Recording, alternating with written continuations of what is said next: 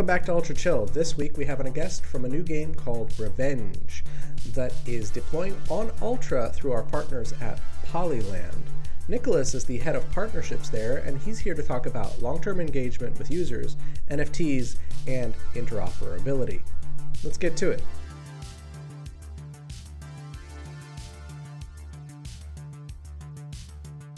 Welcome, Nicolas. Thanks for coming on to the show. Hey, Rami. Nice to meet you. Can you tell us a little bit about Polyland? Yeah, for sure. Polyland is a Web3 gaming studio. We are developing two things, metaverse on one side, and on the other side, an ecosystem of games. And how are Polyland really thinking about a metaverse? Because like you're saying that, you know, you guys are building a metaverse of games. What does that actually mean? It means that we think the actual platforms are not attracting a lot of gamers and a lot of people because of a lack of gameplay and a lack of narrative. So what we intend to do there is to build an ecosystem of games. The first game is Revenge. The name is Revenge. In this Revenge, you have three different games like Call of Duty, a zombie, deathmatch, and battle royale.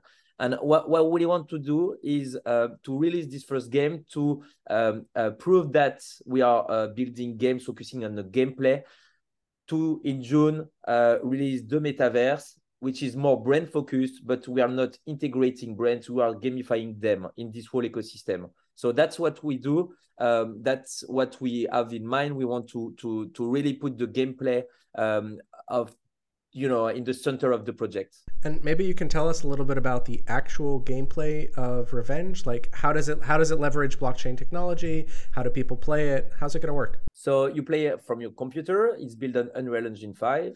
So you have to download something. It's on blockchain because you will be able to use NFT. So your weapons are NFT, accessories are NFT. For example, we have designed a few weapons for blue chips projects like, you know, Alpha Groups or Atari or this kind of stuff, and it will be NFTs. You will also earn a kind of the token while killing zombie. And, you know, when you reach the seventh wave, you have, you know, reached the break-even point and you start earning a bit of money because it's not Ponzi-nomics, but it's sustainable and you will earn a bit of money. And it's a, you know, FPS, so classic Call of Duty or Counter-Strike game. Interesting. And of course, we're talking because you guys are deploying on Ultra, of course. Yeah, for sure. For sure. We will be there for the launch of your platform, guys. Which is real soon, guys. Real soon. I'd like to ask you about how you think Polyland can build long-term engagement with users, you know, both within the Web3 space, but also targeting mainstream gainers who may or may not be interested in core concepts like, you know, digital ownership. Yeah, I think the main issue right now with retention is about, you know, the gameplay and the narrative, and it's also about funny tricks, and we are doing these kind of things. We are integrating Pong IP, so Atari IP do the zombie mode. You will be able to play on an arcade game console between two waves of zombie a Pong party. So that's fun. And we want to do this kind of integration, you know. It's our concept of the metaverse and of the Web3 gaming. It's, you know, something that brands, but also community will help us to create. So it's a collaborating concept. So they will have fun by playing it because of this kind of, you know, tricks of integration. They will also come and you know, build with us. That's the goal of Revenge. The gamers will be able to build the second game, to choose the environment, choose the weapons, if they, of course, are holders of our NFTs, but they will have access to the DAO and have a real impact on this. And yeah, I think that's the main point to, you know, have retention with the gamers. So actually, let's ask kind of like a bold question here. Do you think NFTs matter to gamers? I think, yeah, NFT matters to gamers because we are speaking about ownerships and communities. And gamers are all part of a community, and some of them want the ownership of their asset. You know, I've been playing World of Warcraft for years. And when I quit, I was not able to, you know, sell anything, to, you know, get something from the time I spent on the platform. So right now, I think they're looking for this kind of ownership, this digital ownership that will make them able you know, to gain, not to gain a million, because we are done with this kind of project, you know, with Ponzinomics, etc.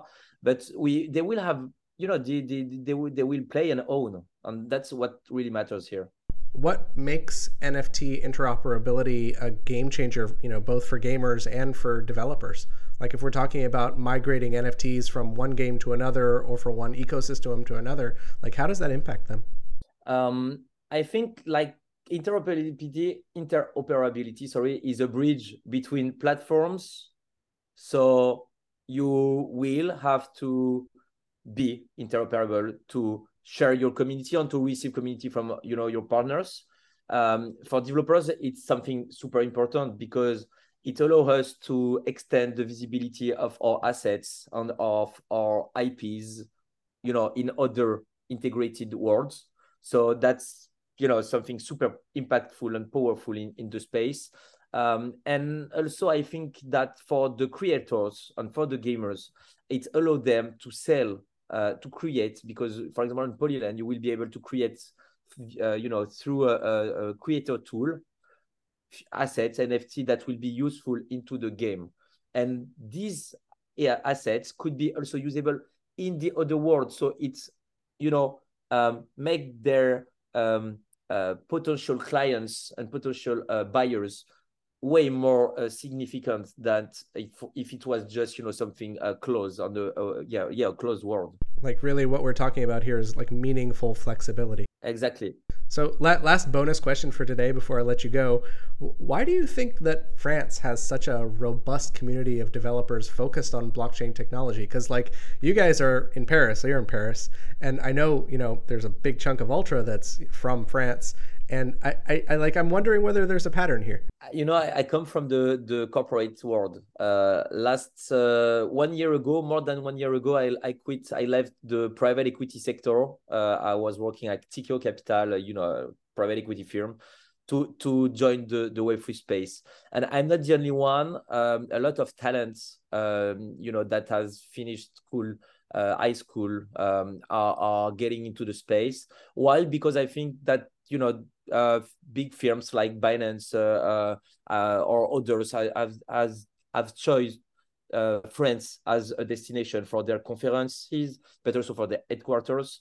And I think it has, you know, put something in mind of the new generation that is looking, I think, for a new lifestyle, more digital, and more, you know, focus on this new tech that could be life changers.